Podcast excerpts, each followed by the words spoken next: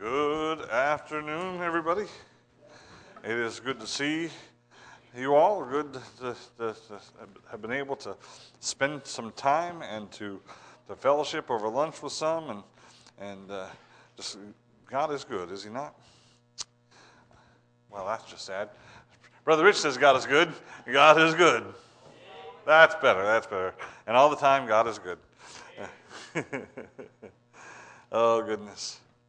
And when I said earlier that this was the greatest sermon ever preached by the greatest preacher that ever preached, I wasn't kidding. Um, now, the message I'm about to preach is not the greatest sermon ever preached. I'm preaching about the greatest sermon ever preached. Um, and, uh, and I'm just thankful that the, Lord gave us these truths and His example. And uh, I, I, pray and hope that uh, that the Lord blesses this time in His Word, uh, that He might instruct us and challenge us and remind us of some of these things. I, I know that uh, there's nothing new under the sun. These aren't any new truths. I'm not digging something out of the Word that nobody ever has. And by the way, if anybody ever does, don't listen to them because God doesn't hide those hide truths in His Word for, and he, He's not waiting for you to find something nobody else found.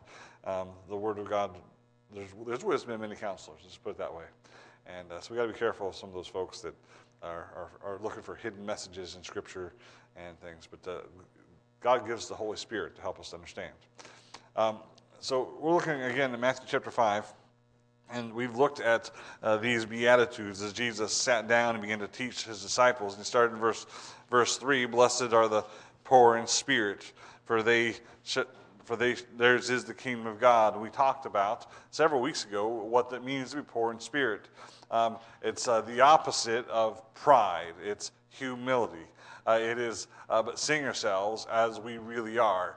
Not a feigned humility, not a, a, fake humility, but as we see God and His holiness and His uprightness, in His perfectness, in His righteousness, uh, just like Isaiah and just like Job, even the, at the end of the book of Job, he, we see ourselves as we are and we see that we are in need of the grace of God. We see ourselves as wicked and, and sinful and deceitful. The, the next verse says, Blessed are they that mourn, for they shall be comforted. And again, we talked about everyone sorrows, whether they're Christians or whether they're, uh, they're not Christians. Whether they believe in God or not, everyone sorrows. We all have go through difficult times. We all lose people. And so it's not talking about uh, those that are, are, sorrowful because of the situation or the circumstances that they're in. Uh, uh, what he's talking about is a godly sorrow. Paul says in 2 Corinthians, godly sorrow bringeth forth repentance. Once we see ourselves as poor in spirit, once we see ourselves as wicked and sinful, as, uh, and as we stand before a holy, righteous God, we, we, those that mourn over their sin, man, they're blessed. Do you know why? Because we have a God who will forgive us. And it says, in that godly sorrow bringeth forth repentance uh, we, that we mentioned about last uh, a couple weeks ago. Uh, verse 5 says, Blessed are the meek. Uh, talking, it says, Blessed are uh, the meek, for they shall inherit the earth. the, the, meek uh, doesn't mean strong and it doesn't mean weak. It, what it means is those that are yielded. Uh, the word uh, in, in that word is the idea of a wild animal that's been that's been tamed. Uh, it's it's uh, not just somebody who is meek when they choose to be meek, but that that that yielding comes from trusting uh, the, the one who's taming you. And listen, uh, as you see yourself poor in spirit uh, and, and wicked and deceitful, you mourn over your sin. You will yield yourself to the Holy Spirit, and you'll yield yourself to God. And we are to do we are to do that. We do that in in our in salvation even, but we're to do that in all of our life. So we're yielded to, to God. verse six says, "Blessed are they that hunger and thirst." Uh, blessed are they which do hunger and thirst after righteousness, for they shall be filled. And it's not talking about hungering for doing good things or being good. Uh, there is no righteousness in any one of us, uh, in and of ourselves. Uh, the Bible says there is none righteous, no, not one. But, uh, well, at least not of us. But there was one righteous, amen. His name was Jesus. And, and God has imputed unto us, God has given to us in our salvation the righteousness of Jesus Christ. When God looks at us, he doesn't see our wicked, sinful selves. He sees Jesus. He sees his righteousness. So we're to hunger and thirst after Christ and to seek after and to pursue and to, to, to be focused upon that desire as we search for, search for and come to know Jesus more and more. Today we're looking at verse number seven. It says, Blessed are the merciful, for they shall obtain mercy. Mercy is not just mere sentiment. It's not just the idea of showing somebody uh, a, the soft side of us or, or we're not losing our temper. Mercy means more than that. Uh, uh, I used to think of mercy and grace as, as, as, like, like this. I used to think of it as mercy not getting what you deserve and grace is getting what you don't deserve. And that's, there's, there's, that's kind of a surface understanding uh, of mercy. Mercy is so much more than that. It's based upon the goodness and the loving kindness of our God. It's based upon his very nature. We have a God who is very complex and beyond our understanding. Amen? Uh, uh, his ways are above our ways. Uh, his thoughts are above our thoughts. Uh, we, uh, we, his wisdom is beyond any human comprehension. Uh, it, is, it is hard for us to fully understand God. We know there are some things that are revealed to us through, through, through the Word of God. And, and we know that those things are about his nature. We know that he cannot act outside of his nature. God can't lie, right? Because he's truth. God, God cannot sin because he's holy. God can't help but be merciful because he's good. Think about that. You and I, when we look at others, we have a choice to make and how we respond in certain situations. It is our human nature, our old man nature, to want revenge, to rejoice in the calamities of, of our enemies. Right? How many of you guys have ever had somebody fly by you on the road and you were hoping that there was a cop just down the road to pull them over? Me too. That's not mercy But justice. And we have a God who is a God of justice. God's mercy and God's justice are, they're not battling against each other, uh, uh, but they're both eternal and they're both perfect and they're both holy. So, how do those two things, which are so, seem to be so against each other, how do they fit in, in his nature? Jesus. Think about it. God is just. Uh, in 1 John chapter 1 9, we, we've been covering 1 John in our, in our uh, uh, Thursday, Thursday Bible studies. And uh, if, you can't, if you're able to come, come. We're, we're having a great time studying 1 John. And 1 uh, John 1 9 says, If we confess our sins, he is faithful and just to forgive us our sins and to cleanse us from all unrighteousness. Forgiveness is an act of mercy. God is a just God. So when we sin, we stand before a just God, and He must judge us rightly. He can't give us any leeway, any, any which way. He can't say, "Well, you're such a, you're, you're a good person. This is the only time you've ever really done this, so I'm just going to let it slide." Does a just judge do that? We want cops to do that when we get pulled over, but a just judge will judge correctly. So if you steal a car or you break the, break the speed limit, you're guilty and you receive the penalty in which you deserve. That's what a just judge does. But that verse says, He is faithful and just to forgive us. How is it just for God to forgive us? Because we broke the law, did we not? For all have sinned and come short of the glory of God. We all fall under that. There is none righteous, no, not one. Uh, uh, we, how does God's justice and, and, and that forgiveness come together? It comes together in the person of Jesus Christ. When Jesus Christ died on that cross, what does the Bible say about uh, those accusations that were against us? They were nailed to the cross. He bore our sin. We use this, these phrases all the time, but, but it's important for us to really think through what it is we're saying. Because you can throw these phrases out, but if you don't know what it means, somebody can come along and confuse you on this. Young people, pay attention to this. Old people, pay attention to this. And everybody in between, pay attention to this. See, I didn't say anybody was young or old. I just said all of you, pay attention to this. It's important for us to know this. It is absolutely important for us to understand that, yes, God is just, and all sin, we, we, the Bible says, it is appointed a man once to die, and after that, the judgment. Jesus said in John chapter 3 uh, that he didn't come in to, to condemn the world, but, but that the world was already condemned. Why? Because sinful. That, that condemnation was already there. But, but Paul says in Romans chapter 8, there is now no condemnation how can there be condemnation already, but no condemnation? Again, it comes back to Jesus Christ. We can have forgiveness. Girls, pay attention. No talking. We can have forgiveness. We can have we can be forgiven because and, and Jesus is faithful and just to do it because of what Jesus Christ did for us on the cross. I don't know about you, but that makes me happy. So it's not just a sentiment or sentiment. It's not just a thought or a feeling. It's, it's not seeing somebody hurting and in trouble and weeping for that person. I feel bad because they did this, even though it was a result of their choices. That's not mercy. It's not mercy at all.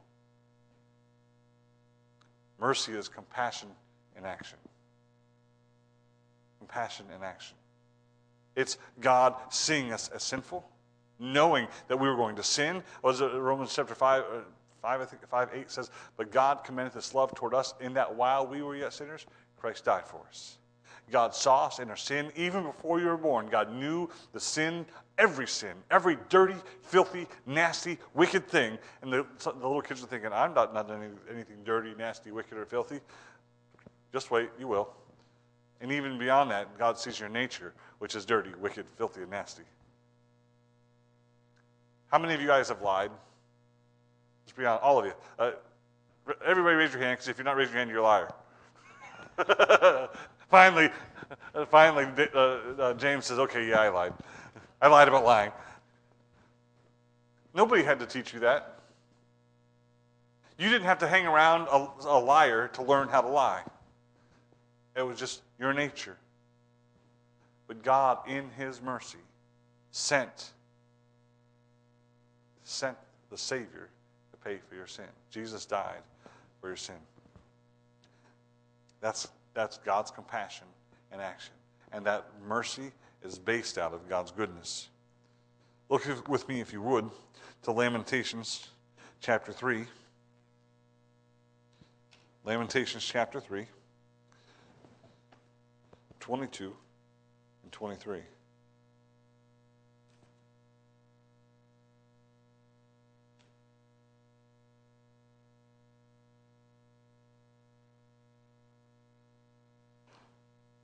This book was written by Jeremiah, who was known as the weeping prophet, and he lamented a lot.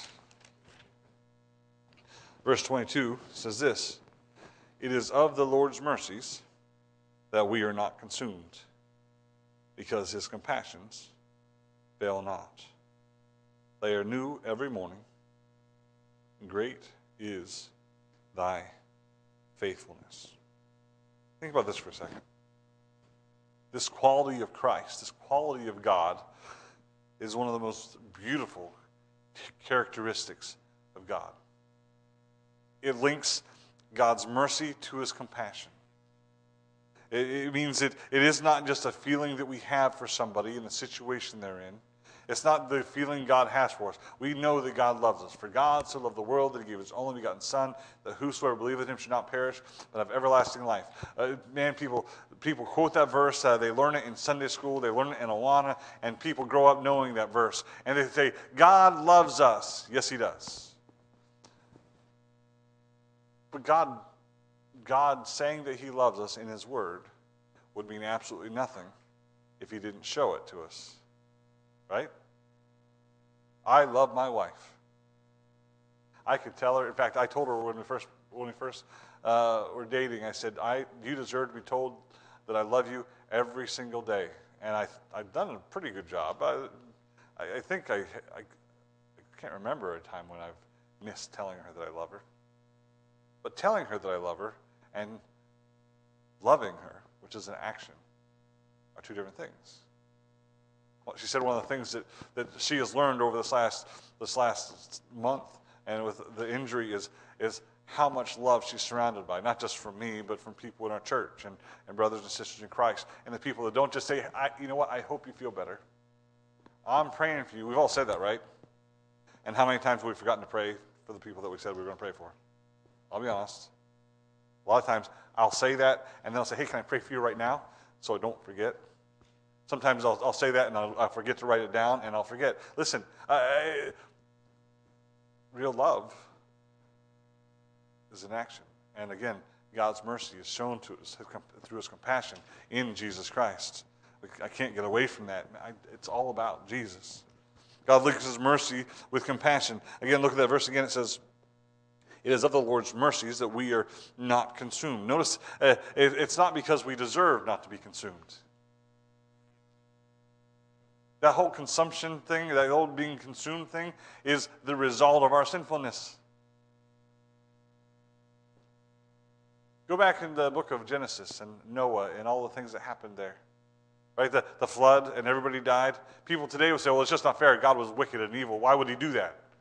If that was God, then I don't want him to be my God. He was just to do what he did because the people were against God and rejecting him. And it says, in their heart was evil continually.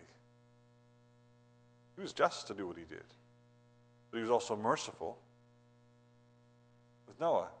And Noah found grace in the eyes of the Lord. That grace was, was, was God's mercy. He was not destroyed with everybody else, and he was given a lifeline. Say, well, well that's, that's good. Well, he didn't deserve it. Did he? No. Now, he was a righteous man. He was a good man. He, he, uh, we know that because it talks about him, uh, about how he, how he worshiped the Lord. But he didn't deserve God's grace, even though he was righteous. He received God's grace. Remember, grace is undeserved favor. Even though he was righteous, even though he prayed, even though he sacrificed, he still did not deserve the, the grace of God. He deserved judgment like everybody else. So God's mercy is linked to his compassion. Uh, every morning we wake up, we see new mercy of God. You ever had a bad day? I have. I've had bad weeks. I had about three bad years. God should have killed me. I'm not kidding. If I was God, I'd have been dead a long time ago. Well, you know what I mean. I would have judged myself much harshly than God did. But God, in His mercy,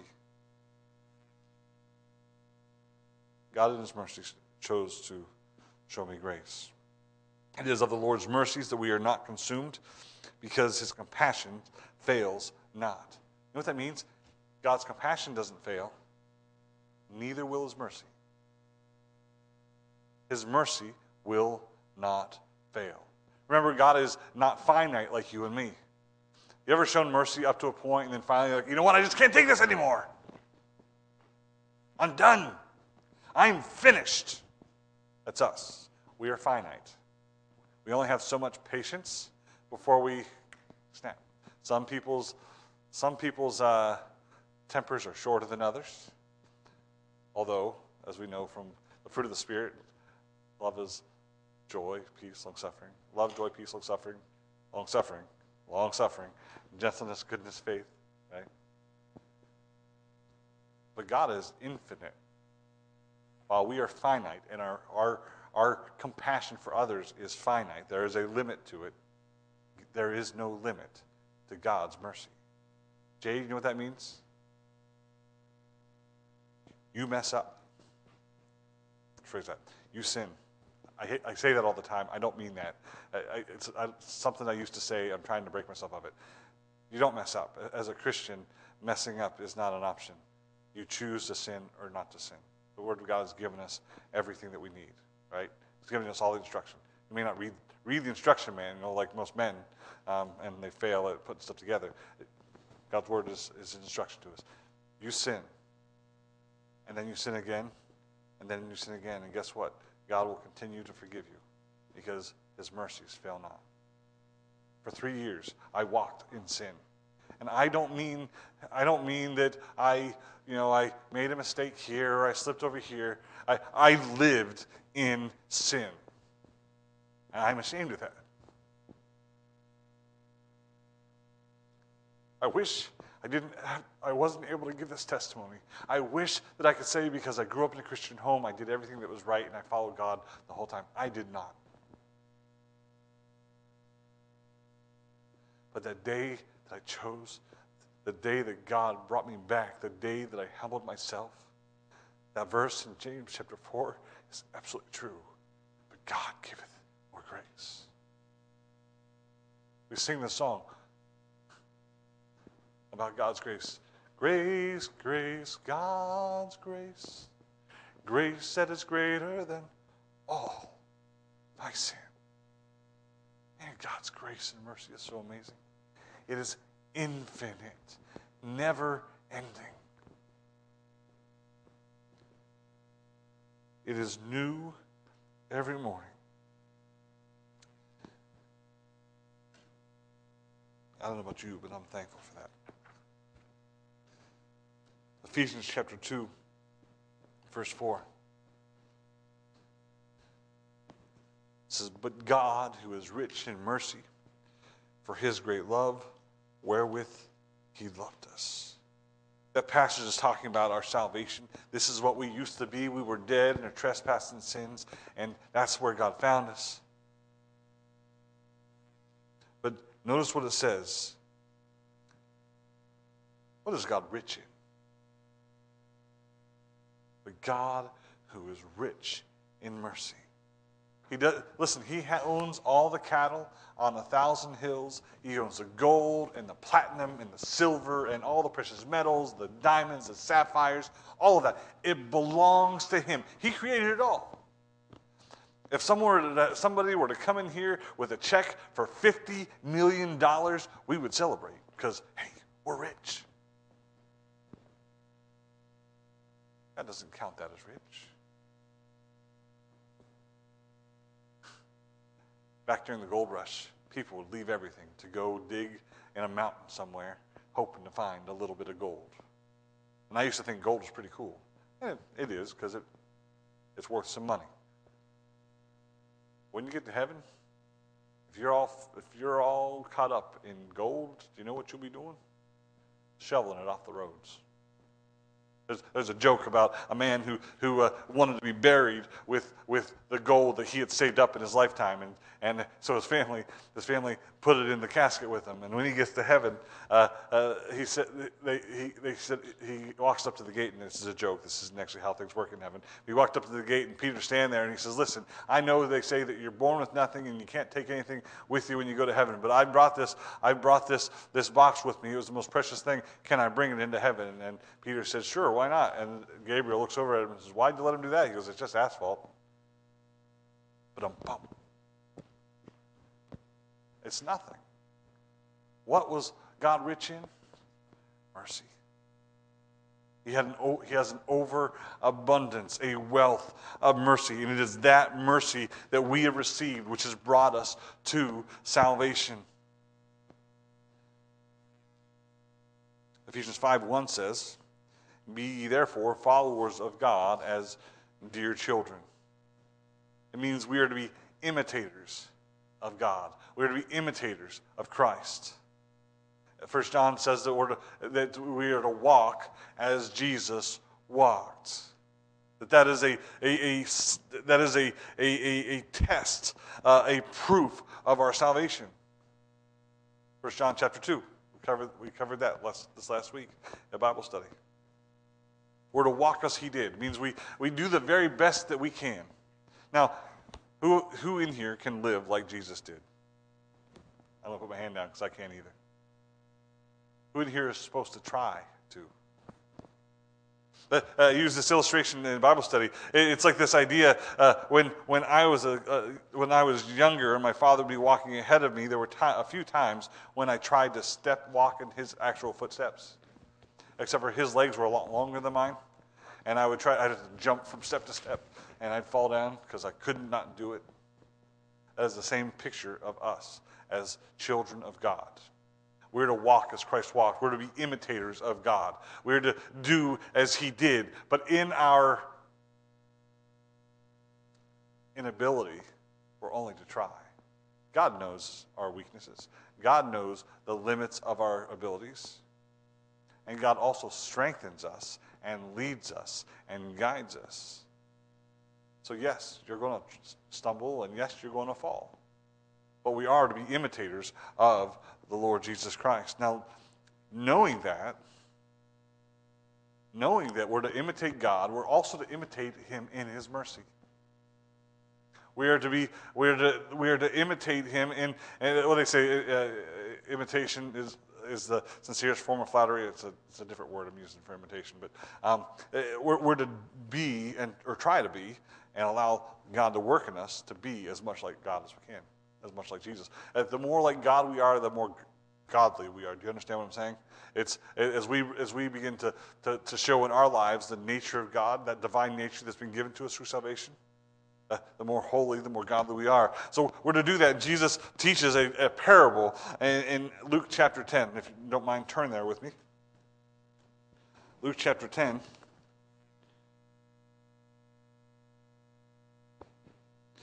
Jesus is speaking a parable, or teaching a parable to a man who, well, asked him a question.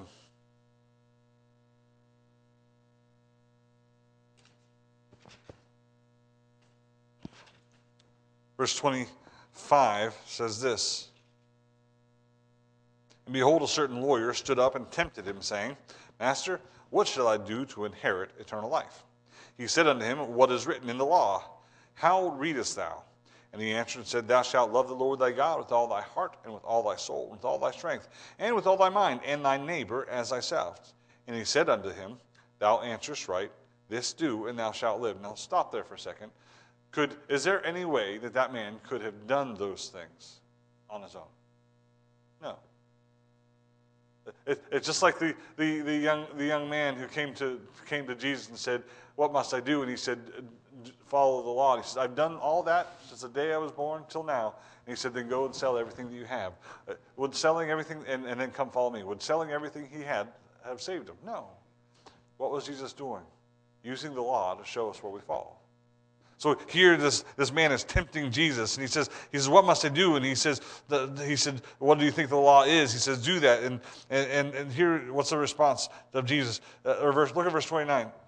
Uh, first man says in verse 20, and he said unto him, thou hast answered right, this do, and thou shalt live. Verse 29 says, but he, willing to justify himself, said unto Jesus, who is my neighbor? This lawyer, uh, this man got the answer correct. He was tempting Christ, trying to trip him up and what, what, what to say. He was testing, testing him, and, and, and he got the answer right. This was, this was, uh, this was true. He said to follow the Lord thy God, to love the Lord thy God with all the heart, soul, and mind. Love your neighbor as yourself. But even though he knew the truth, where was his destination to be? Hell. There are a lot of people that know how to get to heaven, but that's not where they're headed. Kind of sad and scary. There are people in church today that sat under preaching, and they'll spend eternity apart from God. We're not saved by the plan of salvation. We're saved by the one it's about. We're saved by Christ.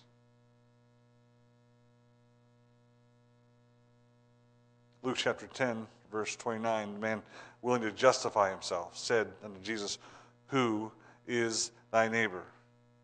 Remember, he was supposed to love his neighbor. he says, Well, who is that? That question shows us a couple of things. One, he wanted to limit those that he had to love. You tell me who I have to love, and I'll love them. Listen, you do that, there are another 7 billion people on this earth that you can ignore, right? Well, what did Jesus teach him in this following parable? Not only did he not love those he was supposed to love, he also didn't want to show mercy to anyone he didn't want to show mercy to.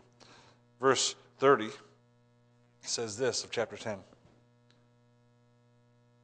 And Jesus answering said, A certain man went down from Jerusalem to Jericho and fell among thieves, which stripped him of his raiment and wounded him and departed, leaving him half dead. And by chance there came down a certain priest that way, and when he saw him, he passed by on the other side. And likewise a Levite, when he was at the place, came and looked on him and passed by on the other side. But a certain Samaritan, as he journeyed, came where he was. And when he saw him, he had compassion on him, and went to him and bound up his wounds pouring oil and wine, and he sat and he set him on his own beast, and brought him to an inn, and took care of him. And, one, on the, and on the morrow, when he departed, he took out two pence, and gave them to the host, and said unto him, Take care of him, and whatsoever thou spendest more, when I come again, I will repay thee. Which now of these three thinkest thou was the neighbor unto him that fell among the thieves? Jerusalem was, was uh, the holy city. It was set up on a hill, uh, separated. There's a valley uh, kind of around it. It was a great place of defense. There was a wall around it. Not, not, not all of it was there in, in Jesus' time, but it was, it was, it was a, a beautiful, beautiful place. Uh, it was a protected place. And people would go down, and when they would leave there, there was an area where there was not so much protection. Thieves would hide there. It was a, it was a dangerous place. When Jesus entered into the city, uh, the, the, the people in Jerusalem saw him for a great period of time because as he came down that winding trail and the, the people were shouting, Hosanna, everybody in the city could hear and see. It was uh, they, they, got to see that. So the, there was a, there was a places there for thieves to hide, and in this parable, uh, that's exactly what happens. The, the, the, this man's going through, and uh, somebody says apparently somebody that wanted something that he had beat him nearly to death and took everything, including his clothes. Now, in this story, three men pass by. It says, it says there, it says in verse, now I got, lost my place. I had to go back. It says, it says there in verse, uh, verse 31, and by chance there came down a certain priest that way. And when he saw him, he passed by. Here's a religious man a man who claims to love God and follow the law. What was that law again? Love God with our heart, soul, and mind. And what was the other part of it? Love your neighbor as yourself. Here's the problem the man on the ground was a Samaritan. Now, who are the Samaritans? The Samaritans are not Jews, they're half Jews. See, when, when, uh, when God sent, sent the enemy in to, to loot and plunder and take captive uh, the people of Israel, not everybody was taken captive. There were, there were certain uh, people that were left there, left behind. And not, then not only did, did the Persians t- take captives, uh, but they also left some people there. Some of the Persians. So you had a mixed breed. Uh, there were some that were, they, were they had been Jews, but now they were half Jews and half, half Gentiles.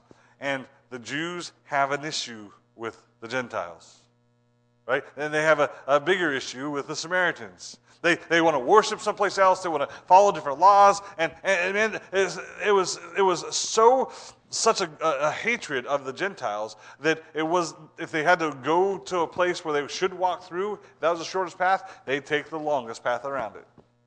That's why it was in, in uh, John chapter 4, Jesus said, I must needs go through Samaria. He had a purpose to go through there. The disciples said, Why are we going there? It was the shortest route. I don't know about you, I like the shortest route. But it took them through a, a bad neighborhood, and they didn't want to go.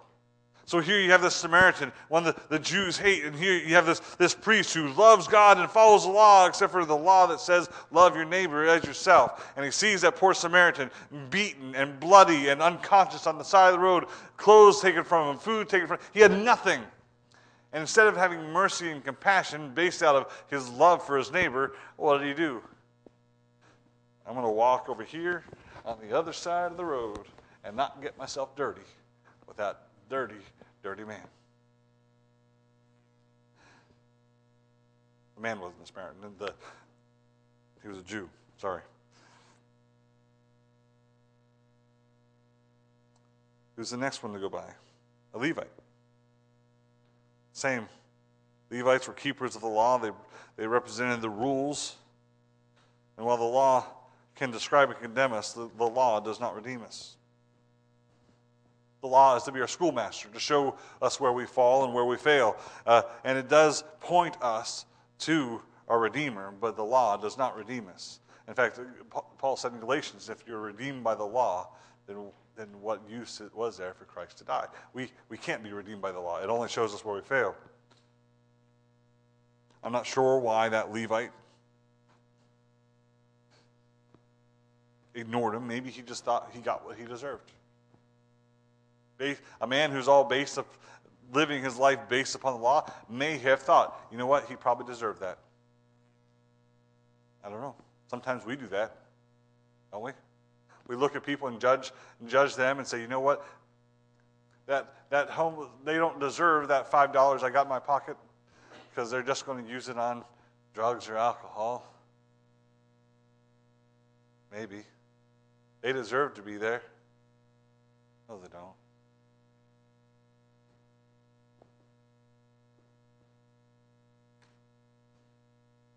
The third person to come by, according to Jesus, was a Samaritan. Now, again, as I mentioned, the Samaritans and the Jews did not get along. But that Samaritan in this story represents the Lord Jesus Christ. The Samaritans are rejected, are they not, by the, by the Jews? Hated by the Jews. What does the Bible say in Isaiah about Jesus? He was rejected of men. He came unto his own, and his own received him not, right? Jesus was rejected by the Jews. He was despised. He comes along and he sees the man. Now, he didn't know him, had never seen him before.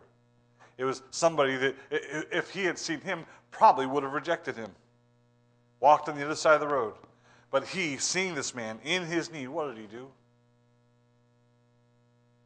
He poured oil on his wounds. He bandaged him up, carried him to a place to rest and to heal, paid for somebody to, to take care of him as he was gone, and said, I'll pay the rest of it when I get back. He showed him real mercy, real compassion. Jesus did the same thing for us. It's a perfect picture of salvation. He found us dead in our trespasses and sins. Filthy, wicked, nasty, disgusting, as bad as it can get. That's what he found.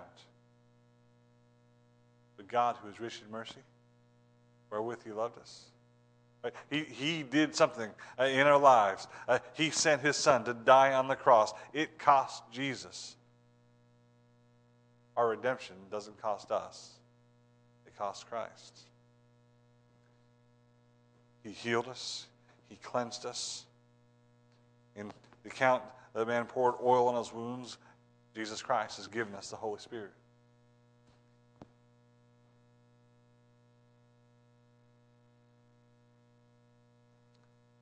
Beautiful picture of the mercy of God. Verse 36 says, Which now these three thinkest thou was the neighbor unto him that fell among the thieves?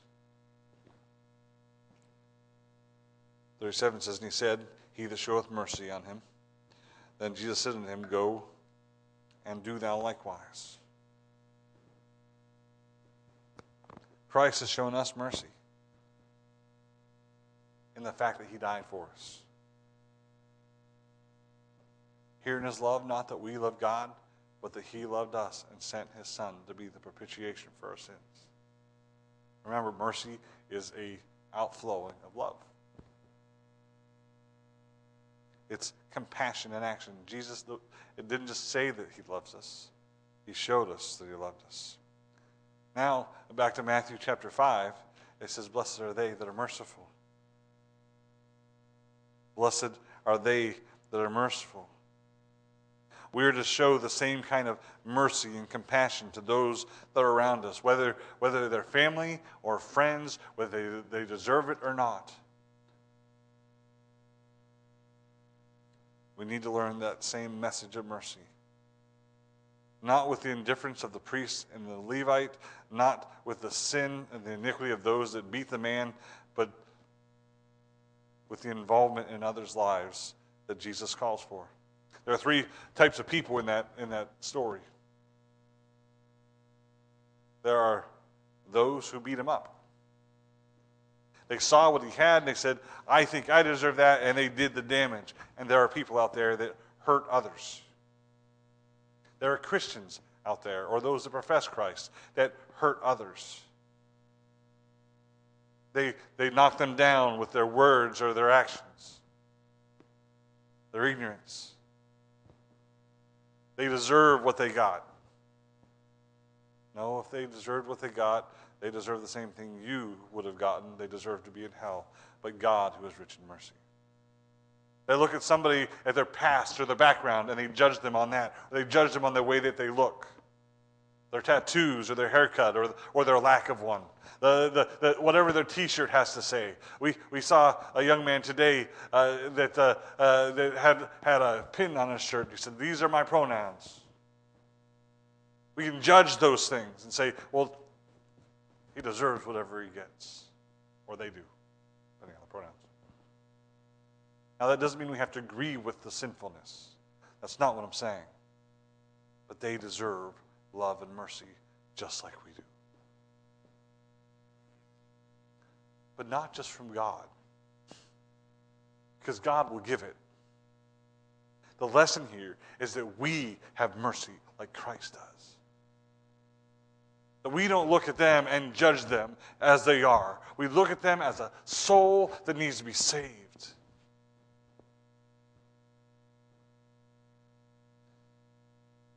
There are those that beat up or injure others. There are people that have been bruised and battered. And there are people out there that are broken and hurt. I'm so thankful that the word says that he came to, to heal the brokenhearted,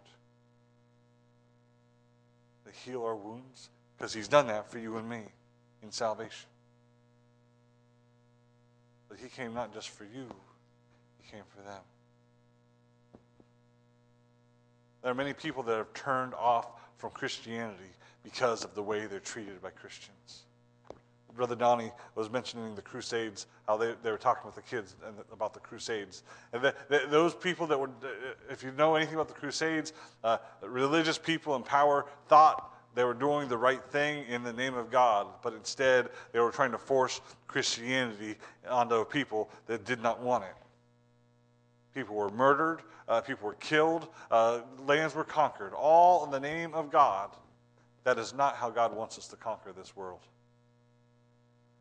not by brute force, not by making them like Americans. There are a lot of missionaries today that unfortunately are going over and just trying to Americanize the, the, the, the cultures that they're going to. Listen, it, you're not a Christian if you live like an American or dress like an American. You're Christian if you trust Christ for your salvation. So they don't need to be Americanized, they need the gospel. In fact, it's better I really appreciate the, the help ministries and how many of the uh, of the, these men that we support that are national pastors they they live they know the culture. They're not trying to go and change them to our culture. They're just trying to preach the gospel.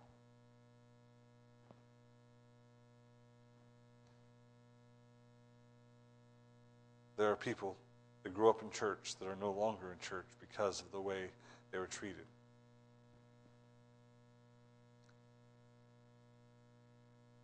There are those that pass by. They see the problem. You can't ignore it. But for whatever reason, they, they think somebody else will take care of the issue.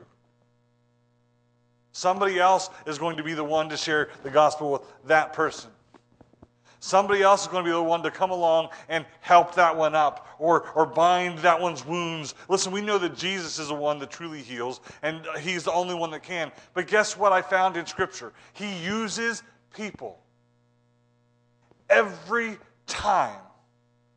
He doesn't need preachers, don't think God has a voice? He, uh, when Jesus was baptized, uh, a voice from heaven thundered and said, This is my beloved Son, in whom I am well pleased. And everyone heard it.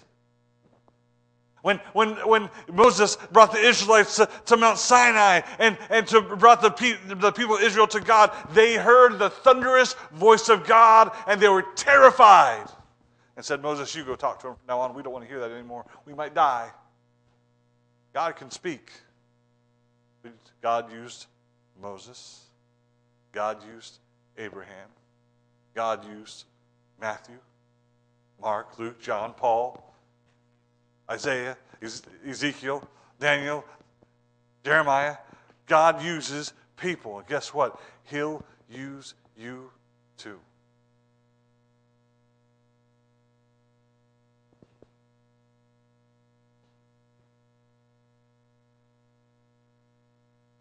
We can't pass by anymore. This world is dying and going to hell because God's people are walking by.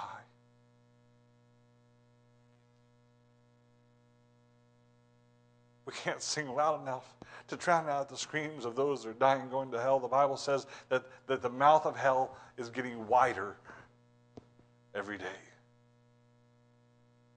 There are over 7 billion people on this planet right now. And the vast, vast majority will spend an eternity in hell.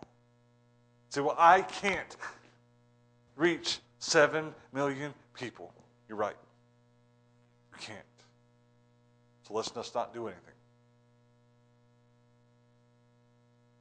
There's an illustration of a little boy, and he's walking on the beach. And This man's watching him. It's kind of weird, men watching little boys. Don't do that. For the purpose of the illustration, he, he's seeing this little boy walking, and there's starfish all over the beach. They're washed up in the storm. And he grabs, he grabs a, a fish and he throws it into the water and finds another fish or starfish and throws it in the water. And the man says, What are you doing? He goes, I'm trying to save the starfish. He looks at the th- little thousands of starfish that are washed up. He goes, Son, there is no way that you can, that you can save the starfish. He goes, I can save this one. I can say this one. You may think that you can't have a ministry big enough to make an effect, to have any kind of effect on eternity. But can I tell you this? It isn't your ministry, it's God's ministry. One person could be saved. Uh, you could lead one person to the Lord. That'd be the only person you ever you ever lead the Lord. You will not know until you get to heaven the benefit that takes place from that one time. And listen, you may not even get to, to be the one to, to, to see them pray. You might just hand them a track. You might just read them a Bible verse. You might say, I'm praying for you. You might hand them one of those cards that we passed out this morning and say, listen, you can pray. Listen, you don't know what kind of impact that you could have because that one act of obedience and witness can affect an entire generation. D.L. Moody, we all know his name, correct? You know, he wasn't saved by some pastor or preacher. He was saved by, well, he wasn't, he was saved by Jesus, but he was witnessed to by his Sunday school teacher. Who was concerned for him and went to his place of work and said, uh, said Dwight, I'm praying for you, and I'd like you to be saved. He, was a, he, was, he worked for a cobbler, and he got saved that day. Now, we don't know, we know his name. I don't know his name, but I can find it for you.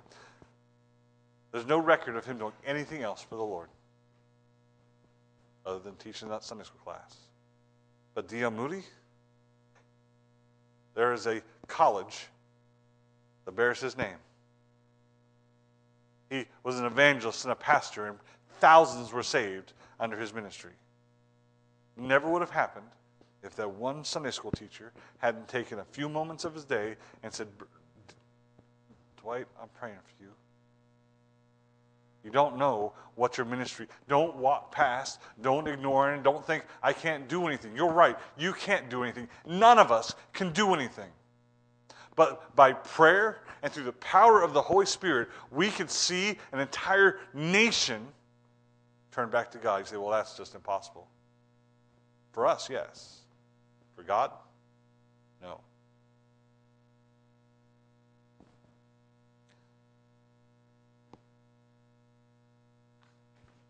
Each one of us are part of that category. You might be here today and kind of broken. We've had people in our pews that are broken. Maybe not necessarily on the outside, but broken and hurt and wounded on the inside. They put on a good front for others, but they're broken. Maybe you're here and you're one of the ones who, well, beats up on other people. Maybe you're here and you're just one who passes by. You ignore the problem, you pretend it doesn't exist, or you busy yourself with life. That's, we're not called to be any one of those. As children of God, Jesus heals your wounds. Jesus will strengthen you and help you. But as a child of God, He calls you to be merciful, to love others as He loved us. Look at Psalms 85, verse 10.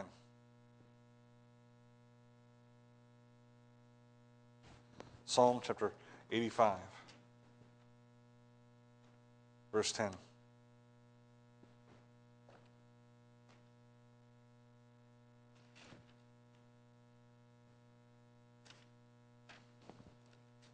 Verse 10 says, Mercy and truth are met together, righteousness and peace have kissed each other.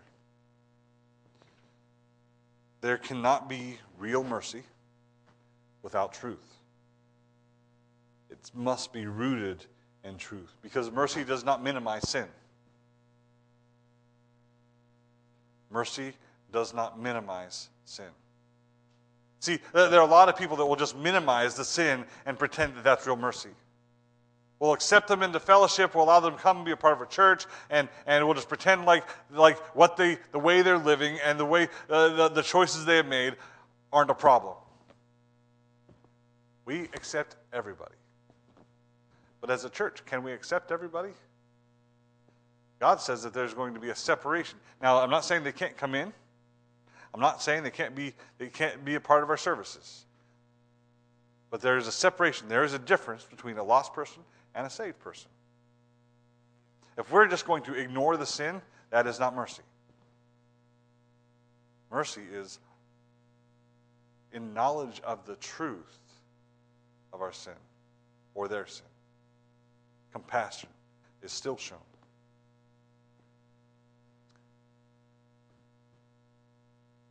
Mercy is the withholding of judgment. Withholding of judgment. God does not deal with us on the basis of fairness, but on the basis of mercy. Ever hear the phrase, well, that's just not fair? It's not, this is just how I am. God should accept me for the way that I am. He loves you the way that you are but he does not accept our sin. That's why Jesus died. That's why we see his mercy. There's, I heard this illustration years, years ago. A college professor um, uh, trying to, to, to help his students understand fairness and grace and mercy. He, he gave them a test. Some did very well, and others, in fact, a lot of them, failed. He says, he's, I'll tell you what, I'm going to show you mercy. Those of you that failed the test, I'm going to give you the same grade that the, the, the, the person who got the best grade got. Class was ecstatic. Right? Those that got F's and D's, and C's, they all got A's. They were excited. The next, the next test came along and something happened. Because of what he had done previously, fewer people studied for the test. And so they didn't get A's this time. This time they got like a B minus. But they all still passed and everybody was okay with it. The next time came another test and this time nobody studied for it, and everybody failed. And he said, Well, you'll get the same deal. You get the you all get the, the highest grade, and the highest grade was an F. Well, that's just not fair. No, what's fair would have been that those of you failed would have gotten an F the first time and the second time. Mercy is not getting what you do deserve. Uh, not getting what you deserve. Grace is getting what you don't deserve. We, we, we, many times we think that, well, it's just not fair. We're looking for fairness. We expect others to be fair to us, that we get what we deserve. But the truth is, if we got what we deserved and we got what was truly coming to us, we would all be in hell right now. If what, if what we're looking for is fairness, we're never happy.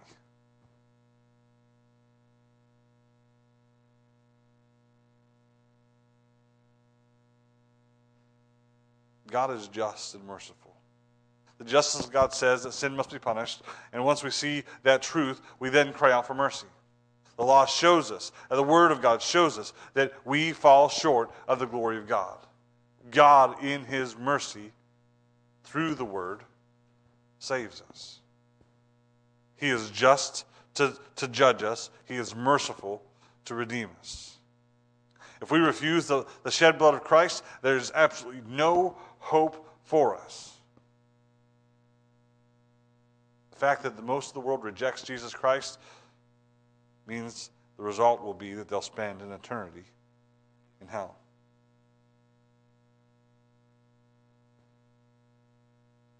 Sad state. But God, in His mercy,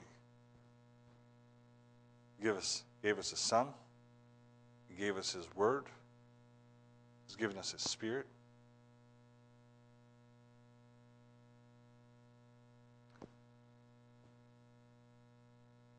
Are we showing the mercy that God has shown us?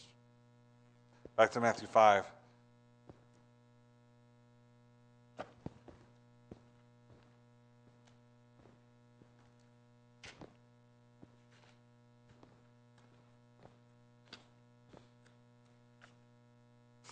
Verse 7.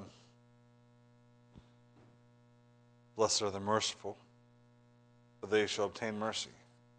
There is blessing in showing mercy. Now, this doesn't mean that we're forgiven because we show mercy. We're forgiven because of the mercy of God. But it does mean or show us is that the more mercy we show, the more mercy we receive. We show mercy because we've received it. God shows us more grace and more mercy. Listen, His, his mercy is, is infinite. But do you remember what Jesus said about teaching when He taught the disciples to pray? That we're forgiven as we forgive others?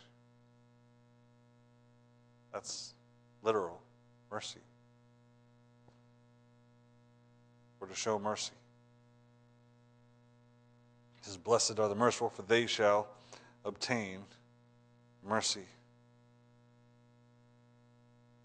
Psalms 18:25 tells us, "With the merciful thou wilt show thyself merciful." James 2:13 says, "For he shall for he shall judge for he that shall have judgment without mercy that hath showed no mercy, and mercy rejoice against judgment."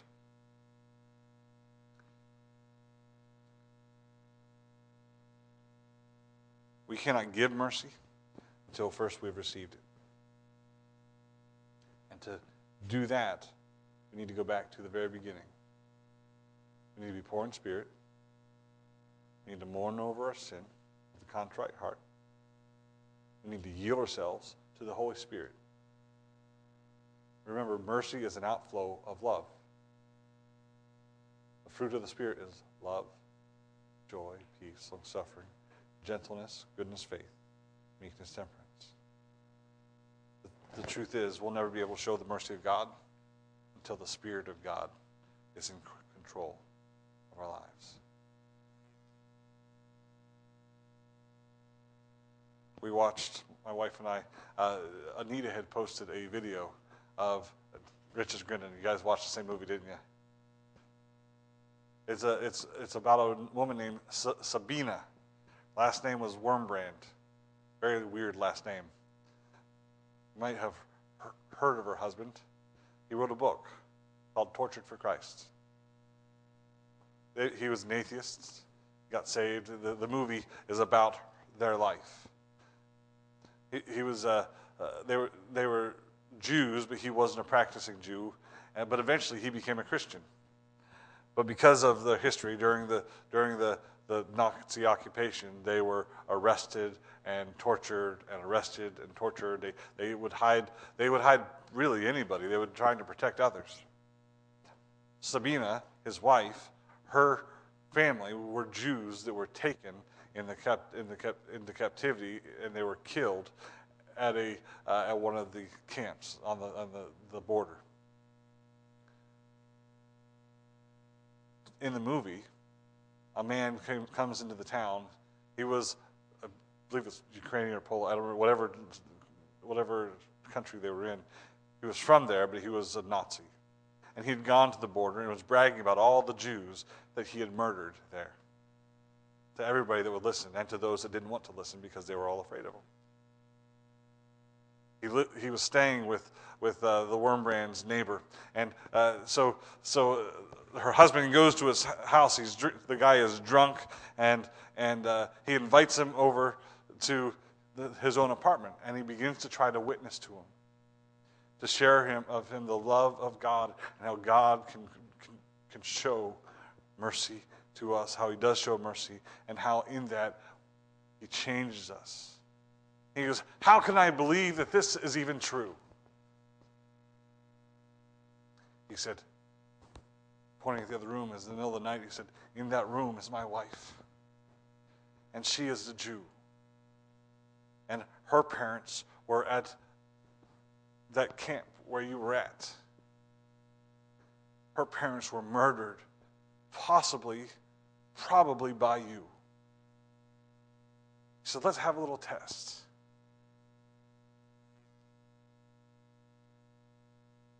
He said, I'll go in and I'll wake up my wife. And I'll tell her that the man who murdered her family, her mother, her father, her sisters, is here. He said, She will come out and she will make you the most wonderful meal and be as hospitable and caring as she can be. He said, That's impossible. He got up, walked in the room, told his wife. She didn't say anything. She got out of bed. She walked up to the man in the other room. She hugged him. She kissed him. And she said, Christ has forgiven me. How can I not forgive you? That man came to Christ because one who received mercy showed mercy. God calls us to be merciful, not proud and arrogant and forcing the, the, the gospel down people's throats. We are to preach it, but we can't force them to get saved. We can't beat them into submission with the Bible. What we can do is show them the love of God that He has shown to us and share with them the same gospel, the same good news that we received. Blessed are the merciful, for they shall obtain mercy. The Wurmbrands spent their time there, not just reaching that man, but many Nazis, to be honest. The story in the movie, the way it's framed around, she's telling the story to three Germans who are hiding from the Russians who came to liberate the country because those men were likely to die. It's, the, the officer that's there, they, they bring them clothes to change into. They're hiding them because the Russians come to the house all the time, and they're hiding them in the garage. And, and, uh, and she's telling them this story, and, and the officer did not want to follow them. He, said, This is a trap, this is a setup. How did you get this information? One of the, one of the men under him said, Somebody told me. And he says, Who told you about this family? And the man that Sabina had embraced, the one who'd gotten saved, walked out of the house. He goes, I'm the one that told her, or told him. And they left. Question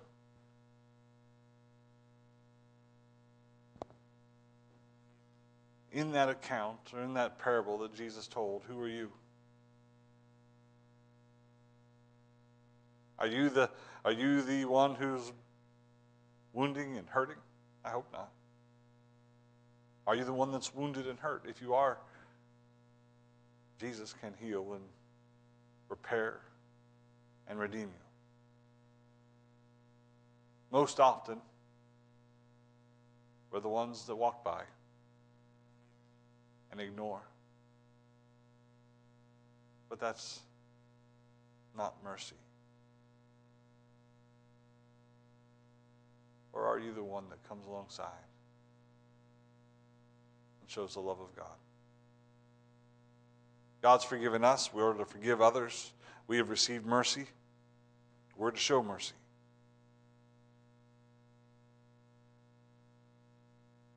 Not say it, not feel it, but show it. God's love was not just talked about, it was revealed in the sacrifice of Christ. How is your love, God's love, shown through you, going to be shown this week? Do you have a choice? Every day is another choice. Every day we receive the mercy of God. Praise the Lord for that. But how are you going to show the mercy of God to others this week? You choose how you're going to treat others. You choose how you're going to pray for others. You choose how you're going to show mercy. May God help us. Father God, I thank you for this day. Lord, I thank you for your word. Thank you for the mercy that you've showed us, Lord. You have been so good to us. We don't deserve any of it. What we deserve is judgment, but God, you sent your Son to save us, and we thank you for it. Lord, you, you don't just tell us how to be saved. Lord, you don't just tell us what we need to do. You did it for us. Your Spirit draws us to you. You redeem us. You cleanse us. You change us. God, I pray that you'd help us to walk as Christ walked, that we might show forgiveness and mercy and love just like we've received. Lord, I pray that in all that it would bring honor and glory to your name. It would bring others to Christ, that we might not just be a an organization of a church, but Lord, we would be the church, your church. We ask for your help, Lord, because we need it. In Jesus' precious name, amen.